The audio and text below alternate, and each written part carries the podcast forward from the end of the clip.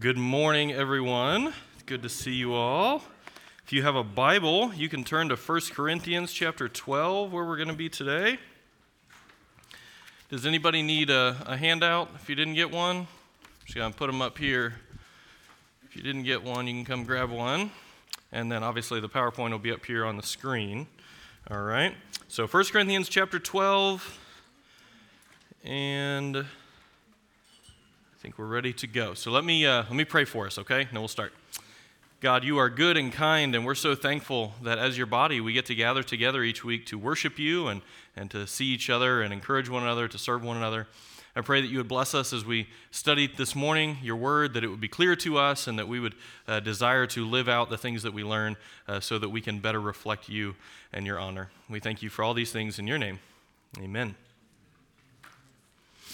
Well, this morning we're going to talk a lot about unity and diversity. Now, if you hear those two words right now in our country, you think they don't go together, right? Diversity has gotten a bad rap over the last several years, primarily because the people that are championing it uh, misunderstand what it should be and the goodness of diversity and try and put up a false uh, pretense around that. Rather, we would all agree in principle that unity with diversity together is a good thing. I'll give you an example. You have football games going on this afternoon.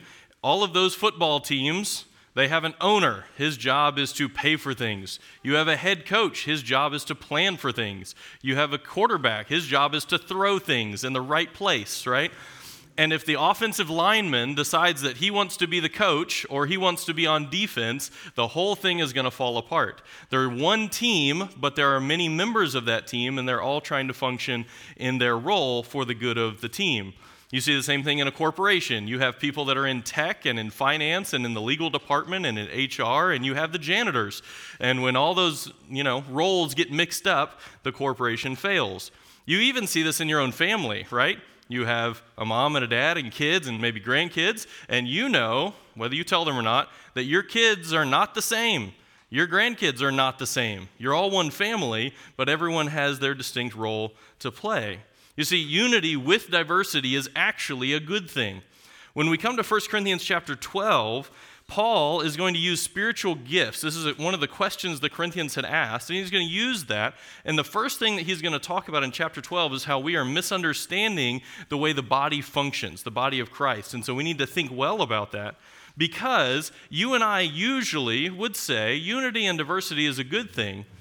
But when it comes down to it, we're all tempted to think that the world would be a better place and the church would be a better place if everyone thought and acted a little bit more like me, right? Isn't that the temptation? The problem is obviously that everyone else is not doing their job as well as I'm doing mine.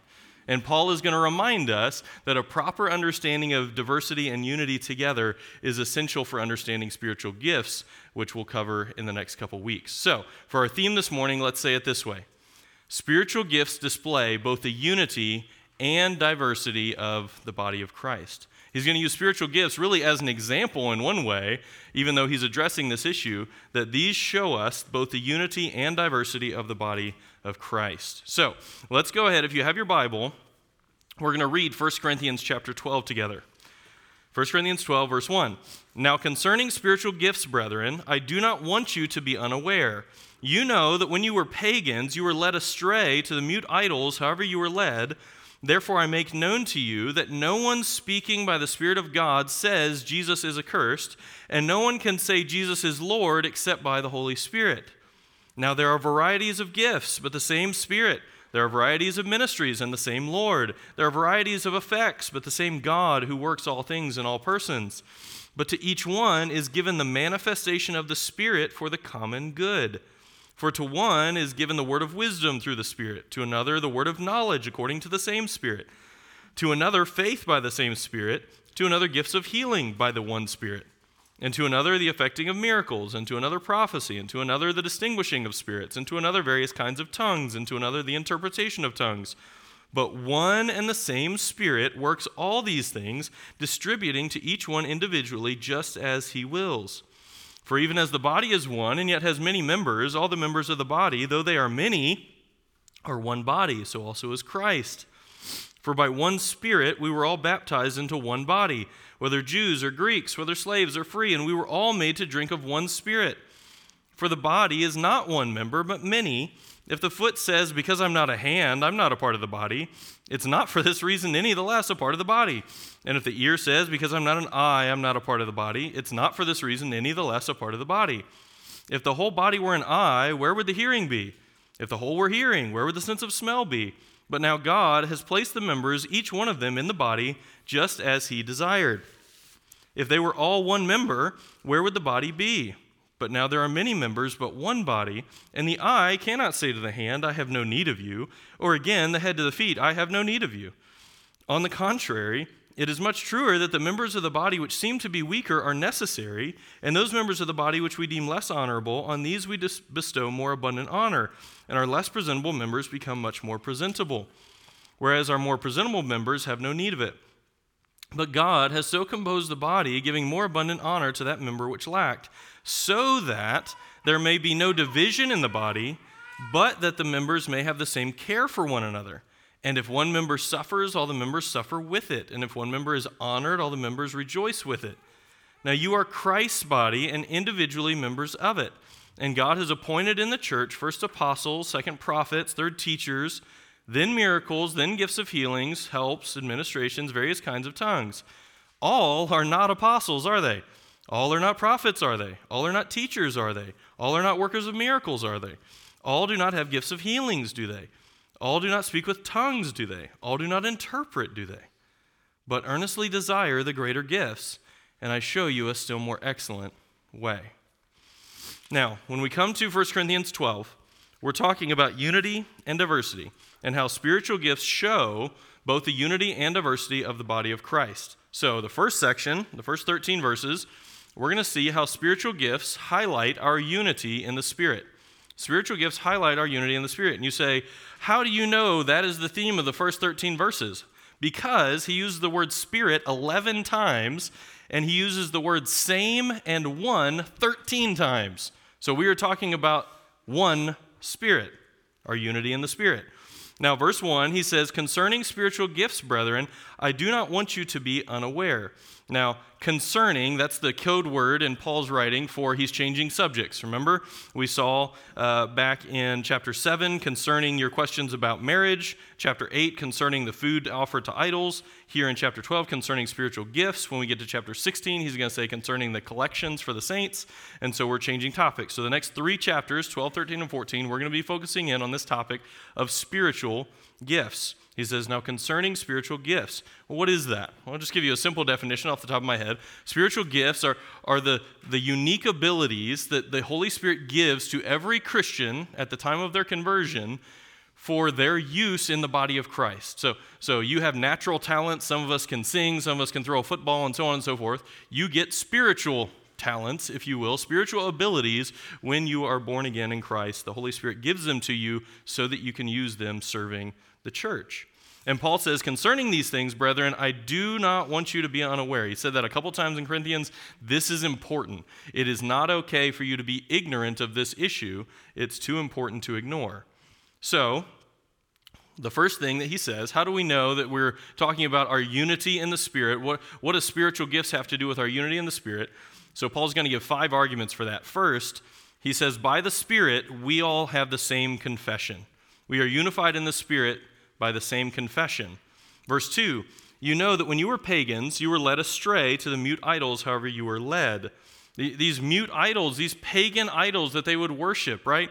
In Psalm 115, 4, it says, Their idols are silver and gold, the work of man's hands. They have mouths, but they cannot speak. Habakkuk chapter 2, verse 18 What profit is the idol when its maker has carved it? For its maker trusts in his own handiwork when he fashions a speechless idol. Woe to him who says to a piece of wood, Awake, and to a mute stone, Arise. Jeremiah 10:5 says like a scarecrow in a field are they they cannot speak they must be carried because they cannot walk do not fear them for they can do no harm nor can they do any good Paul says remember remember when you used to worship these pagan idols They didn't do anything for you. They didn't produce anything for you. They couldn't even talk to you and tell you things. Says, but you were led away.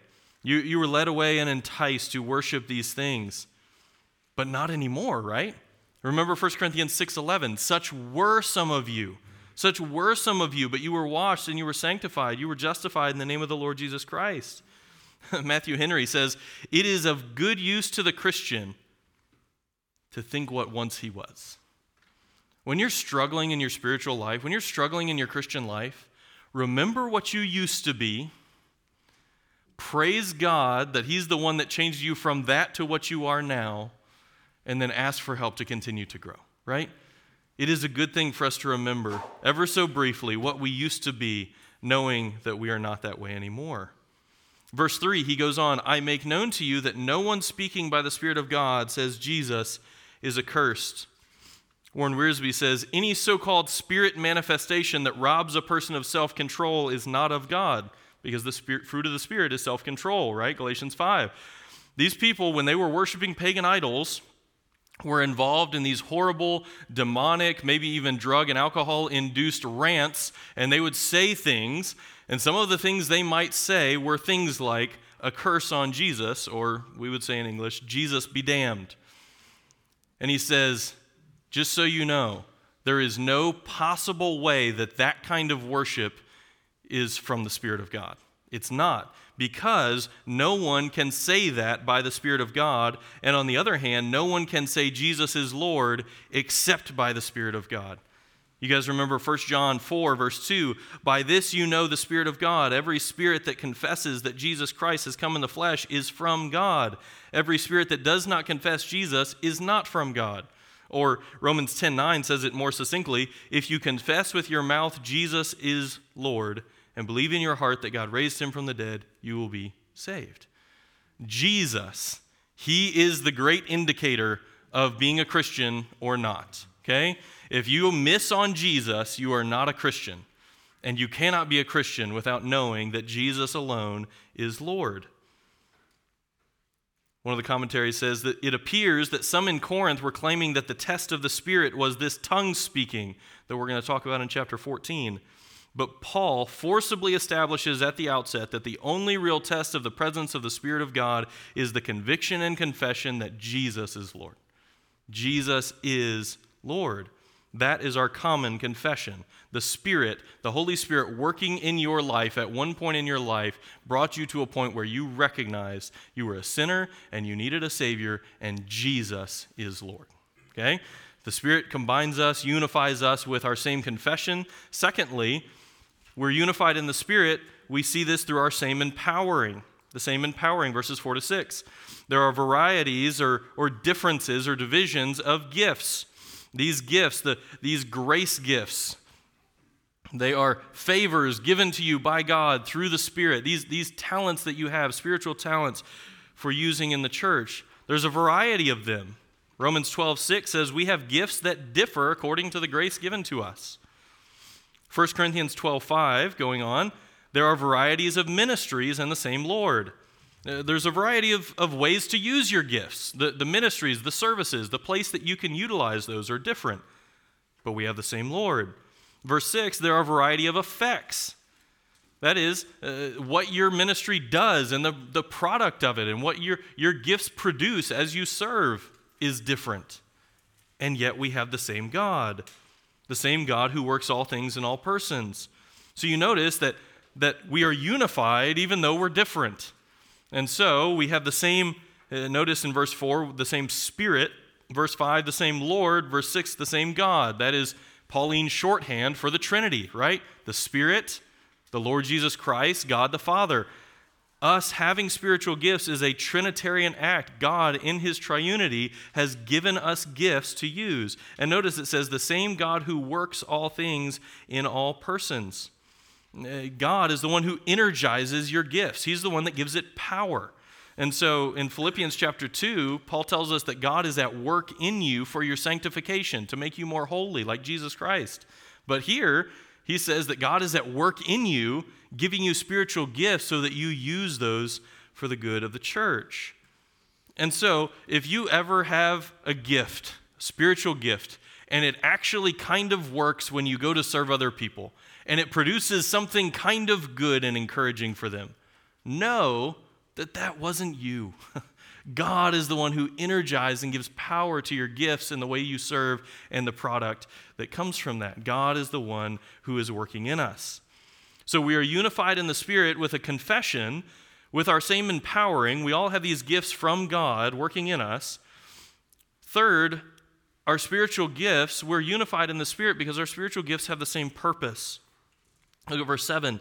To each one is given the manifestation of the Spirit for the common good to each one is, is given. Every single one, each one, every single true believer in Jesus Christ is given one of these gifts. Is given, I love how it says the manifestation or, or the demonstration, the disclosure of the Spirit. Now, I was telling my young marrieds group uh, on, on Friday night that sometimes people say, you know, we want to feel the Spirit moving and us in you know our frozen chosen you know bible church were like yeah that sounds a little mystical for us. We don't like to talk about the spirit moving.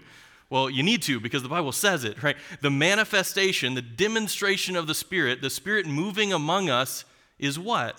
It's not some crazy experience. It's when we use our gifts for the common good. It's when you use what the spirit has given you for everyone else. Notice he says each one is given the demonstration the manifestation of the spirit for the common good 1 Peter 4:10 says as each one has received a special gift, employ it in serving one another as good stewards of the manifold grace of God. Or Ephesians 4 tells us that those who are given as pastor teachers are given for the equipping of the saints for the work of service, so that, notice, as the saints do the work of service, it is building up the body of Christ. There's a reason the Holy Spirit gave you spiritual giftedness. Do you know what it is? It's not for you, it's for everyone else. It's for the common good. Literally, it means the, the benefit we have from coming together. You see, if you have spiritual giftedness, and if you're a Christian, you do, and you're not using it in the context of the church, one, you're just disobeying a clear command that you should do that. But two, we aren't benefiting from your spiritual giftedness. You say, well, you, uh, you don't need me. Well, we're going to get there, okay? But regardless, your gift has a purpose. It's for serving for the common good of others. Matthew Henry, this is a, little bit of a longer quote, but it's really good. Listen, Matthew Henry says, Whatever gifts God confers on any man, he confers them that he may do good with them. Spiritual gifts are bestowed that men may with them profit the church and promote Christianity. They are not given for show but for service, not for pomp and ostentation, for edification, not to magnify those that have them, but to edify others. Your giftedness, whatever the Spirit has given you, is for the good of others, for the common good. We're unified because we have a common purpose in our gifts. Number four, we're unified in the Spirit. We have unity in the Spirit because our gifts come from the same source. Now, there's a list here in verses 8 to 10 of, of several spiritual gifts. We also see lists in Romans 12, Ephesians chapter 4, 1 Peter chapter 4 gives us categories as well. There's another list down at the end of chapter 12 that we saw. But here in verses 8 to 10, it seems like there are three kind of categories. And now here's the one thing I really wish I didn't have to say this morning. I'm not going to get into at all the difference between temporary sign gifts and permanent edifying gifts. And if you don't know what that means, just track with me. We don't believe that some of these gifts in this chapter still function in the church today. And if you want books and resources on that, you want me to talk with you about that, I'd love to do that. I just don't have time to get in that issue at all. We are cessationists, as sad as that sounds, okay? These gifts, and I actually personally believe that all of the gifts in 8 through 10 are temporary gifts. They don't exist anymore in the church, okay? But there's three categories. The first one is these first two. In verse 8, given the word of wisdom and to another the word of knowledge. Now, again, because these don't exist in the church anymore, we don't know exactly what these things are. In fact, John Chrysostom, who lived in the late 300s, after uh, one of the early church fathers, he was lamenting in his writings that he didn't understand all of what these are because they had already been gone for a couple hundred years.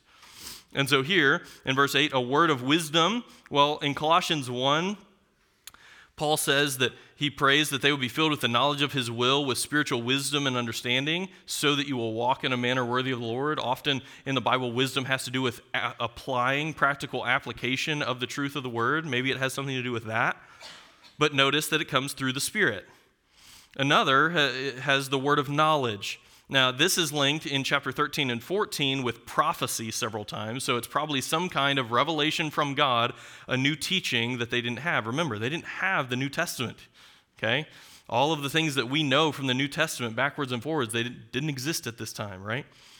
And so, a word of knowledge, maybe a new teaching of, of the Scripture according to the same Spirit.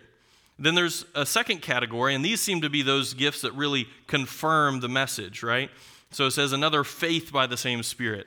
Well, this isn't saving faith, obviously. Every Christian has saving faith, but this is some extra demonstration of faith. In chapter 13, it says something about faith that moves mountains. Maybe it's the faith that trusts God to, to take away enormous obstacles in the face of ministry. Maybe it has something to do with prayer. Acts 28 tells us that Paul went in and prayed before he healed someone. Or maybe uh, it has to do with foretelling the future, believing God about the future. Acts 27, you remember when uh, Paul is on his way to Rome and he's in the shipwreck, and he tells the men, God has told me that I will get to Rome. So if you do what I say, we will all survive and, and make it to the shore. And he says in Acts 27 25, Therefore, keep up your courage, men. And listen, for I believe God that it will turn out exactly as I've been told. Is that an expression of the gift of faith? Uh, I'm not sure, maybe so. To another, gifts of healings. In the Greek, gifts and healings are both plural. So it seems like, you remember in Matthew chapter 10, when Jesus sent out his disciples, it says they were able to heal every kind of disease. There was nothing stopping them. But it seems like because it says gifts of healings, that at least in the early church, those who had this gifts were for certain kinds of diseases or injuries or things like that. And then in verse 10, it says the effecting of miracles or, or the working, the energizing of miraculous powers. Well, we can think of a lot of miracles in the New Testament that are healing, right? But what are the other miracles that the early church might have done? We're not sure. Remember in Acts 13, uh, Paul blinds the Elymas, the magician, the false teacher, for his unbelief. Uh, maybe that's something like that. Or remember in Acts chapter 20 when Paul preached too long and the young man fell off the third story window and died, and Paul went down and, and raised him from the dead. Technically, that's not healing, that's like another category of healing, right? So is that a miraculous power? Maybe, we're not sure. To another prophecy. Uh, some people take this prophecy to mean something more akin to teaching, just explaining the word of God that they already had. I have a hard time with that, at least in this context. Uh, prophecy throughout the Bible is someone who speaks from God directly on behalf of Him. And we see that in chapter 13, and we'll see it in 14 again. We'll talk more about that in the next few weeks. But I think this is new revelation from God coming to the men in the church. But notice that there's someone who prophesies, someone who speaks revelation, but then it says another, the distinguishing of spirits. You see, these people, because they didn't have the whole New Testament to compare with, these people were given, by the, the grace of the Spirit, these were human lie detectors, right? And when someone stood up and said, I have a word from God, and they would say it because they didn't have the whole scripture to compare to, these people would have the gift to say, That's true, that came from God, or No, that's false, that came from a false spirit. We see this idea of discernment in Hebrews 5:14 and 1 John 4:1. And then there's a third category here in this list, and it has to do with tongues and the interpretation of tongues. Now, we're going to talk a lot about tongues in a couple weeks when we get to chapter 14, so I'm not going to belabor it here. But a couple things that are important to note it says various kinds of tongues.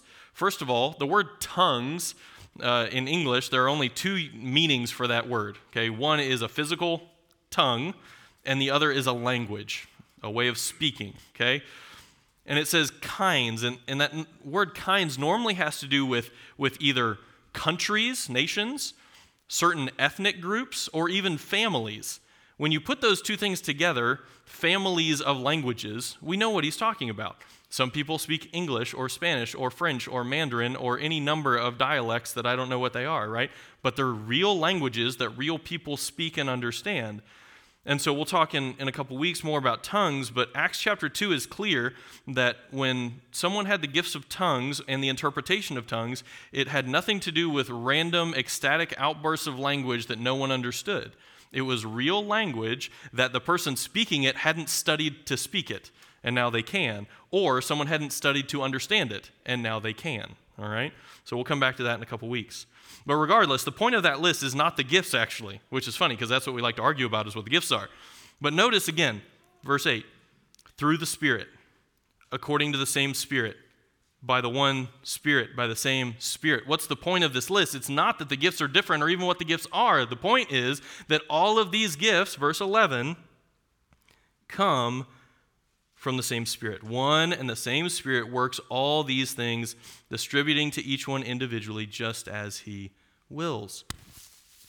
Just as the Spirit wills, His desire and intention is to bring these things to pass in our lives. The Holy Spirit is the source of our gifts. Not you, not me. The Holy Spirit, when He saved us, gave us these spiritual gifts. And notice that that they're gifts. He says they are gifts. They're gifts that are, verse 7 and 8, gifts that are given to us. Uh, verse 6 says that God is the one who works in us. Verse 11 says the Spirit works in us and distributes these things. You cannot be proud of your spiritual giftedness. It didn't come from you. You, you were there, and God saved you, and He gave you spiritual giftedness. And this is, this is the crazy part he gave different spiritual giftedness to the person on the other side of the room that you don't get along with so good. The same Spirit gave your spiritual giftedness and their spiritual giftedness. Are you thankful that we can have unity in the Spirit because even our different giftedness comes from the same source? Number five, our unity in the Spirit is demonstrated because we are in the same body. Verse 12 even as the body is one and yet has many members, all the members of the body, though they are many, are one body. So also is Christ. So he's using the illustration of a physical body. Like I used the illustration at the beginning of a corporation or a football team. The human body has different parts and pieces and members, right? You have skin and your nervous system and your stomach and your lungs, and they all do different things. And if any of them tried to do other things, that's when you end up in the hospital, right? The body is one. You have one body, and yet it has many members. And so also is Christ. That is Christ's body. Romans 12, 4. Just as we have many members in one body, and all the members do not have the same function, Romans 12, 5, so we who are many are one body in Christ and individually members of one another. The Spirit unifies us because at the moment of your salvation, Romans 6 tells us that you were baptized into Jesus Christ, you were baptized into his death, and you were made part of the body of Christ. We see that in verse 13. By one Spirit, we were all baptized into one body. And look at this whether Jews or Greeks, slave or free, we were all made to drink of one Spirit. It didn't matter what your natural diversity was. Once you are in the body of Christ, you are unified together. Uh, you know, we've got, what, 50, 60 people in this room. We all come from all kinds of different places, look different, do different things, and yet we're all unified because the Spirit has baptized us into the body of Christ. And it says we were all made to drink of one Spirit. In John chapter 7, Jesus is teaching, John 7 37, Jesus stood and cried out and saying, If anyone is thirsty, let him come to me and drink. He who believes in me, as the scripture said, from his innermost being will flow rivers of living water. But then it says, verse 39, but this he spoke of the Spirit, whom those who believed in him were to receive. You, by being one with Christ, have, have drunk of the one Holy Spirit. We are united together in him. Can, can we praise God for a second that the body of Christ is made up of different kinds of people? You don't have to be a certain kind of person to get to be a Christian. The gospel is available to all, and all of our natural diversity is still here, and yet it's found unified in the body of Christ. It's amazing. And so, the first point that Paul has made is when we're thinking about spiritual gifts, he actually really, really hasn't gotten to spiritual gifts yet on what we're doing with them. But when it comes to spiritual gifts, the first thing you need to understand is we are one body. We are unified in spirit. We have to be together. Whatever we decide to do with our giftedness, we have to be together on this. Now he's going to transition to remind us that we're actually very different, okay? Spiritual gifts highlight our diversity in Christ's body. Spiritual gifts highlight our diversity in Christ's body. How do I know he's going to talk about our differences and being in Christ's body? Body is mentioned 18 times, and various members is mentioned 13 times. I think we're talking about how we're all different, okay? So let's walk through these pretty quickly. First, we find out in 14 to 19, God actually desires our diversity. He delights in us being different. And he has two arguments for this point. First, in 14 to 16, diversity does not negate unity. Just because we're different doesn't mean we can't be unified. Look at verse 14. The body is not one member, but many. But look in 15. If a foot says, I am not a hand, therefore I'm not a part of the body, it's not for this reason any less the part of the body. Or maybe the ear says, because I'm not an eye, I'm not a part of the body. Uh, you get into the body of Christ and you're like, well, this isn't what I wanted to be. I didn't want to be an ear, I wanted to be an eye. Uh, forget it. I don't want to be a part of the body anymore. And Paul says, yeah, you don't get to choose that. No, you're part of the body whether you think so or not, right? You are here and this is the role that you've been given. And also, I think it's funny, uh, he says, it is not for this reason, not by this, any less a part of the body. One, being different doesn't make you not part of the body. Just because you're not an ear or an eye or you're something different doesn't make you not part of the body. But also, saying, I don't want to be a part of the body also doesn't make you not part of the body. It just makes you angry. That's all. So stop that and remember that you're part of the body. See, being different doesn't negate the fact that we are one body if we're all in Christ, okay? So, uh, application there if you think your spiritual giftedness is unimportant, don't. Okay, that's wrong. Don't think that. And also, don't think that you aren't a part of what God has made in the body and you aren't there because of how God made you. God made you exactly what He wants you to be. His second argument for this God desires our diversity is that unity doesn't have to mean uniformity. The unity doesn't mean sameness, okay? And so, verse 17 if the whole body were an eye, where would the hearing be? Or if the whole were hearing, where would the sense of smell be? He says, no, we're a body. We're not just one big eye. No, we're a body. We're not just one big ear, okay? Just because we are unified in the body doesn't mean that we're all the same thing and that's good. And notice verse 18 God has placed the members, each one of them, in the body just as He desired. Do you know why you're the way you are and why you're in the church you are? It's because God wants it that way. God has desired and built the body as He desires. It says he's, he's placed the members, very carefully put them in the right place. It, it's like when you were little and you were setting up your dollhouse or your action figures, and, and you put each one in the right place to build whatever scene you were building, right? God has done that with the body. God has carefully put each one of you in the right place at the right time in the right local body so that you can honor Him and serve other people. God has built it the way He desires. In John 15, verse 16, Jesus says, you did not choose me, but I chose you and appointed you that you would go and bear fruit. You see, God choosing you and making you the kind of Christian that you are is so that you can go and bear fruit for the gospel and be encouraging to the rest of the body of Christ. Or back in 1 Corinthians 3, we saw who are Apollos and Paul. They're servants through whom you believed as the Lord gave opportunity to each one. You know why Paul is Paul? Because God wanted him to be that way. You know why Apollos was Apollos? Because God made him that way. God gave the opportunity. He has placed them in this way just as He desires. God delights and desires our diversity. He doesn't want us all to be the same. Also, this is a, a little bit of an aside, but I was thinking, I think specifically here he's talking about local bodies of believers. He's writing to the church at Corinth. But this applies across the body of Christ, right? He's talking about the whole body of Christ, which means that the, the true, good, healthy, biblical Christians at another church, they're different than you and me. And that's a good thing, which means, if you extrapolate a little bit, that every biblical church is not going to look identical. They all have to have the same core priorities and the same core doctrines and those things. But the way that another church does a certain kind of ministry, even though they have ministry we don't even have here, and that's a good thing because they're not like us. They're different, and God desires our diversity. And He put countryside where He put countryside, and He put North Lake where He put North Lake because He desires it that way, right? Our diversity is a good thing. Verse 19, if they were all one member, where would the body be? If we were all the same, there wouldn't be a body, right? God doesn't want us to be the same. He delights in our diversity.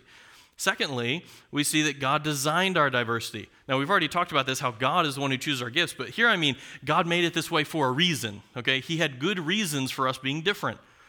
So, number one, we see in verses 20 to 22, so that we need each other.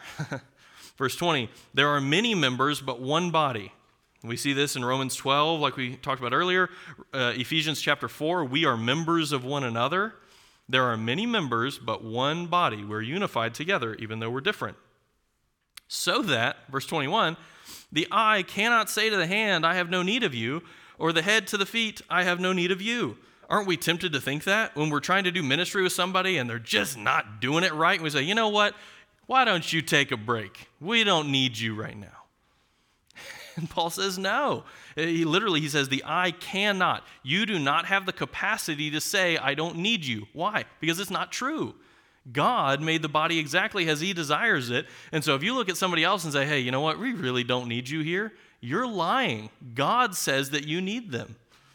Verse 22, on the contrary, uh, he says, on the contrary, how much more but how much more that the members of the body which seem to be weaker are necessary. The ones that you like to think are weaker, they're necessary. Why? Because God put them there. You can't say that you don't need the other members of the body of Christ. You can't think that you're the one that can run everything. You don't need other people. It's not true. We need each other. God has made it that way. Matthew Henry says God has so fitted and tempered them together that they are all necessary to one another and to the whole body. There is no part redundant and unnecessary. Every member serves some good purpose or other. It is useful to its fellow members and necessary to the good state of the whole body. God decided who we are and how we were different, and He put us all here together. We don't get to decide that that's not true. So, in your own heart, are you recognizing the good thing that God has built here and, and the need that you have for everybody else? Right? I mean, let's be honest. Like, the only thing worse than the class we do have is if it was 60 of me, right? Like, what a terrible idea. No, we need each other. We need the differences of each other. Number two, God designed our diversity for a reason, and that's so that we would honor each other. Verse 23 those members of the body which we deem less honorable, we think aren't honorable, on these we bestow more abundant honor. Our less presentable members become much more presentable. Uh, you know, there are parts of your body that are often uncovered your face and your hands, right? There are parts of your body that are almost always covered. And your tiny little toes on a cold day like today are grateful that your hands did the work of putting socks and shoes on your toes, right? So they wouldn't freeze.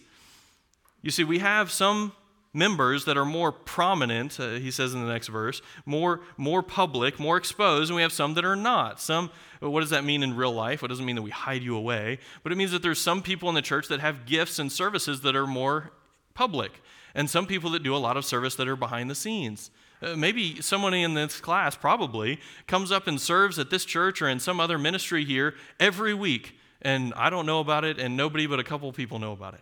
And that's how it's supposed to be. But it says that we should honor each other. The, more presentable members, the ones who are up in front, need to be careful to honor those who are serving behind the scenes. But I also think, back to my illustration of your hands caring for your feet, putting on shoes, that one, we need to honor each other. Both the behind the scenes people need to honor and respect those who are in front, and the in front people need to honor and respect those who are behind, behind the scenes. But it also means that we care for each other. We, we take care and we meet the needs of each other. It talks about how we bestow them more honor, we wrap them with honor. Well, what does that mean? It means that you're looking for ways to, to make the other people's job easier. If you work behind the scenes, how can you do your ministry in such a way that the in front people have an easy job? If you're up in front, how can you do your job in such a way that people behind the scenes have an easy job? How can you work together and serve each other in that way? It also means that if you are a quote unquote less presentable member, the one that works behind the scenes, the thing that you shouldn't do is go after your own honor hey, if I just really loud about how I do stuff behind the scenes, somebody will appreciate me. You know, I think we're all old enough in this room that we woke up one time in our life and our shoulder hurt for no reason, right? And all day, all you can think about is your shoulder. You're like, what is going on, right? Well, your shoulder isn't functioning well by reminding you that you have a shoulder, right? It's functioning well when you forget that you have a shoulder and it just does its job. If you're in one of those behind the scenes ministries, the most helpful thing you can do is do your behind the scenes ministries as well as you can. And if you're in a front uh, person in front of people ministry, do it as well as you can and honor those who are doing the behind the scenes ministries. But don't just remind each other of how important your ministry is to everyone else, right? Notice in verse 25, God designed it this way. God designed our diversity for the reason that we would care for each other so that there would be no division in the body. We've seen this already in 1 Corinthians chapter 1, chapter 11 it came up again talking about the Lord's table that there be may be no division in the body, but that the members literally have concern for one another or worry over each other. That's fascinating. God made us all different so that you would care about each other, so that we would have concern for each other and worry about each other and say, What can I do to help you? One commentary said, How revolutionary these words are. The poor and the weak are not inclined to feel any concern for the rich and powerful, but rather to resent them. And equally, the powerful tend not to spare too much thought for the weak. Moreover, they would find it remarkable if the poor and weak felt or showed anxiety for them. You see that?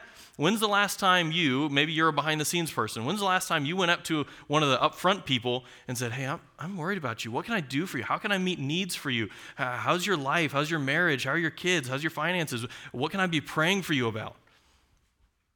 You give somebody a heart attack saying stuff like that. Or what if one of the in front people went down and talked to one of the behind the scenes people and said, Hey, you guys doing okay? How can we, what can we do to serve you guys?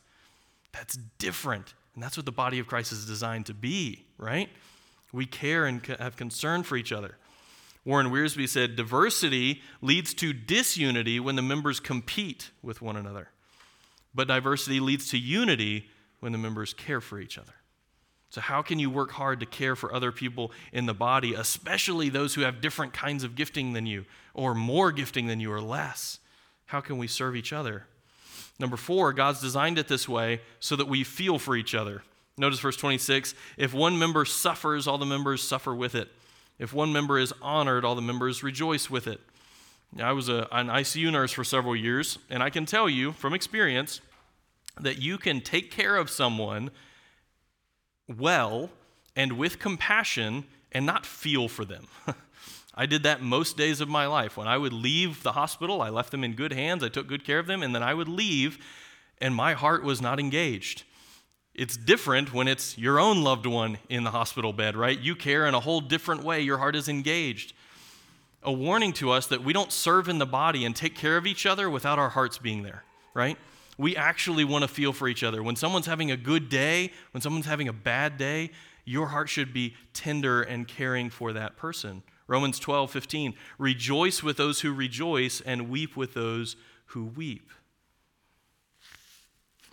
Which brings us to the third piece here spiritual gifts highlighting our diversity in Christ's body. God desires our diversity, He delights in that. God designed our diversity for good reasons. And now, in the last section, we see that God determines our diversity. God is the one who chooses. And so look at verses 27 and 28. You are gifted how God chooses. Verse 27 Now you are Christ's body and individually members of it. You see, you are not your body, it is not my body. We are all Christ's body. He's the head, He's the one who is in charge. We are simply members of it. Ephesians 5:30 we are members of his body. 1 Corinthians 12:28 Paul goes on, and God has appointed.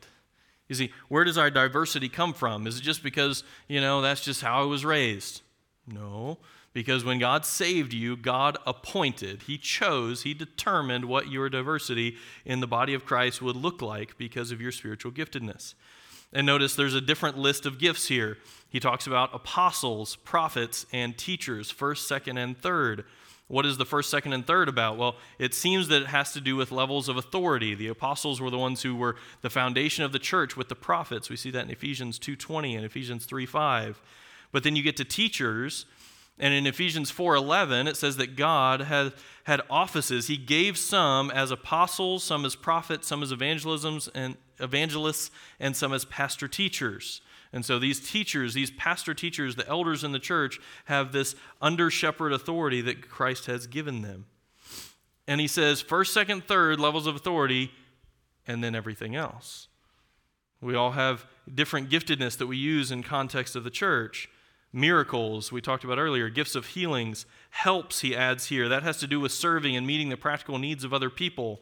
Acts 20, verse 35 says that we are to help the weak. Administrations, this is an interesting one. It has to do, it's actually the word for a pilot or a shipmaster. It's used that way in Acts 27 11 and Revelation 18 17. But the idea is leadership, the one who's in charge of setting the direction for the ship. And so Romans 12 calls this leadership, the one who leads with diligence. And then again, he brings up various kinds of tongues. Remember, here's the application remember that this is not your body, it's Christ's body, and therefore Christ has the authority to decide how it's going to look. Christ decides who gets what gifts, and you're like, you know, this church would be so much better off if that guy wasn't in charge, forgetting that that guy is the one that Christ gifted with leadership and teaching ability. Yeah, okay. Now, character qualities come into play. We can talk about that from the epistles and so on. But when it comes down to it, God, Christ, has designed his body how he desires, and we don't get to think better than God about how the church is built, right? Secondly, God determines our diversity. So, one, we need to remember that we're gifted how God chooses. Two, we need to remember that we won't have every gift. This long list all are not apostles, all are not prophets, teachers, workers of miracles, gifts of healing, speak with tongues, interpret. The reality is that it is obvious to the church, and it should be obvious to you, that everyone does not have every gift. Which means that if God chooses who is going to be gifted in a certain way, he is also, by, necess- by necessity, choosing who will not be gifted in that certain way, right? So you say, hey, I, I thought I was going to get to be an apostle. Well, we got bigger problems, okay? I thought I was going to get to be a teacher. And we say, not all are teachers. We all have different gifts, and that's a good thing. That's how it should be. And we shouldn't expect that we all get to do everything. But with that in mind, we have one last closing statement in verse 31. Paul says, earnestly desire the greater gifts. Now, I'm over time, but I need to say a couple things about this because Aaron will attest that I've been miserable this week trying to figure out what this is, and I'm like 90% confident in what I'm about to say, okay? So here we go. Earnestly desire the greater gifts. This could mean one of two things. Well, first, what does it say? Earnestly desire, that has the idea of being zealous or even being jealous. In chapter 13, he's going to say, Love is not jealous, it's not after its own, okay? It can also be zealous and a good thing, earnestly desiring something, how they've translated it here. The greater gifts, the, the bigger, it's the word mega. Great, it could be even loud gifts. Okay, what are those? And these, these grace gifts, the spiritual giftedness. Now, what are they? There's two options here. And I think they're both good options, but I'm going to try to land on one, okay? The first option is you could translate this as not a, a command, but a statement. Paul is saying, You are earnestly desiring the bigger gifts. You are jealous, he'd be saying it negatively. You are jealous of the bigger gifts and wanting the gifts that you shouldn't have. That is possible. I think there's good arguments for that. And saying, like he said earlier in the chapter, you don't get to decide what your gifts are, and you don't need to make a ruckus because you didn't get what you want. We need to be humble and honor each other. The second way to take this, which I think is probably the right way, and I reserve the right to change my mind between now and teaching chapter 14 in a couple weeks, is that he's saying, earnestly desire these greater gifts. What are they? Well, you can't be an apostle because you weren't there to see the risen Lord, but you can't be a prophet because that was new revelation from Christ. Now we have the completed canon. This teacher idea, the idea of being one with authority and being leading in the church. Earnestly desire the greater gifts. Why? Because when we get to chapter 14, he's going to talk about how tongue speaking isn't good for the whole church necessarily, but prophesying and teaching is. Certain gifts have more influence necessarily because of the amount of people that those gifts serve. And so I think what he's saying here is you are perfectly okay. He says, Look, not everyone gets to be a teacher, not everyone gets to do different things. And you say, But I wanted to be a teacher. He says, Well, you may not get to. But you can desire to do those things. You say, well, why would we desire and strive after gifts if you just said God decides what our gifts are? Here's the answer, I think. My daughter Lindsay is four months old. The things that she will be naturally good at are baked into her DNA. Whether she will be tall or short or fast, if she'll be smart or be able to carry a tune in a bucket, That's, that's in her. God has made her a certain way. But she doesn't know what it is yet.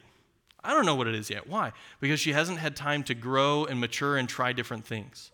So for us, you say, well, how do I know if I'm gifted to be a teacher? Well, if you're new in the faith, or if you haven't tried to serve in a lot of different ministries or things like that, you may not know the full potential of what your spiritual giftedness is. And so you need to work hard at that, practice, do different kinds of service so that you can see what your giftedness is. And it might turn out you do have a gift for teaching or for leading or doing something different that you didn't know you had. Or it might turn out you try, you know, you, you come to the teaching practice thing and you sit there and teach for us and you say, I please don't ever make me do that again. And we say, okay. Or you teach and we say, please don't ever do that again. And you say, okay, right? And that's okay. But you might have, have spiritual giftedness that you just haven't discovered yet. And so it's okay for you to desire other giftedness and to work towards that as long as you have the right attitude, which brings us to the last point which is you can desire for greater gifts in the right way. And that is what Bo is going to talk about next time in chapter 13. Because if you and your giftedness is not wrapped up in love for other people and love for God, you are going to do it wrong. Okay? But rather, we can actually desire to use whatever giftedness we have, and maybe more giftedness than we think we have, for the benefit of Christ's body. All right, one last Matthew Henry quote because it's really good, and then we're going to be done, okay? Matthew Henry says this Are all apostles? Are all prophets? This were to make the church a monster, all one, as if the body were all ear or all eye. No, some are fit for one office and employment, and some for another, and the Spirit distributes to everyone as He will. We must be content with our own rank and share, if they be lower and less than those of others. We must not be conceited of ourselves and despise others if we are in the higher rank and have the greater gifts. Every member of the body is to preserve its own rank and do its own office, and all are to minister to one another and promote the good of the body in general, without envying or despising or neglecting or ill using any particular member. Listen to this. How blessed a constitution were the Christian church if all the members did their duty. You see, we're unified. We're united in Christ, in Christ's Spirit, but we're all different. And that's exactly how God has designed it. And how blessed a constitution were the Christian church if we all did our duty, right? Let's pray together. God, you are good and kind, and thank you for your word. Thank you for this reminder that we are in your body Uh, we pray that we would function well according to what you have given us through your Spirit, that we would use our spiritual giftedness not for our own benefit, but for the common good, the good of others, and that we would remember that you have designed your body exactly how you desire it, and so that you would get all the glory. We thank you for this in your name. Amen.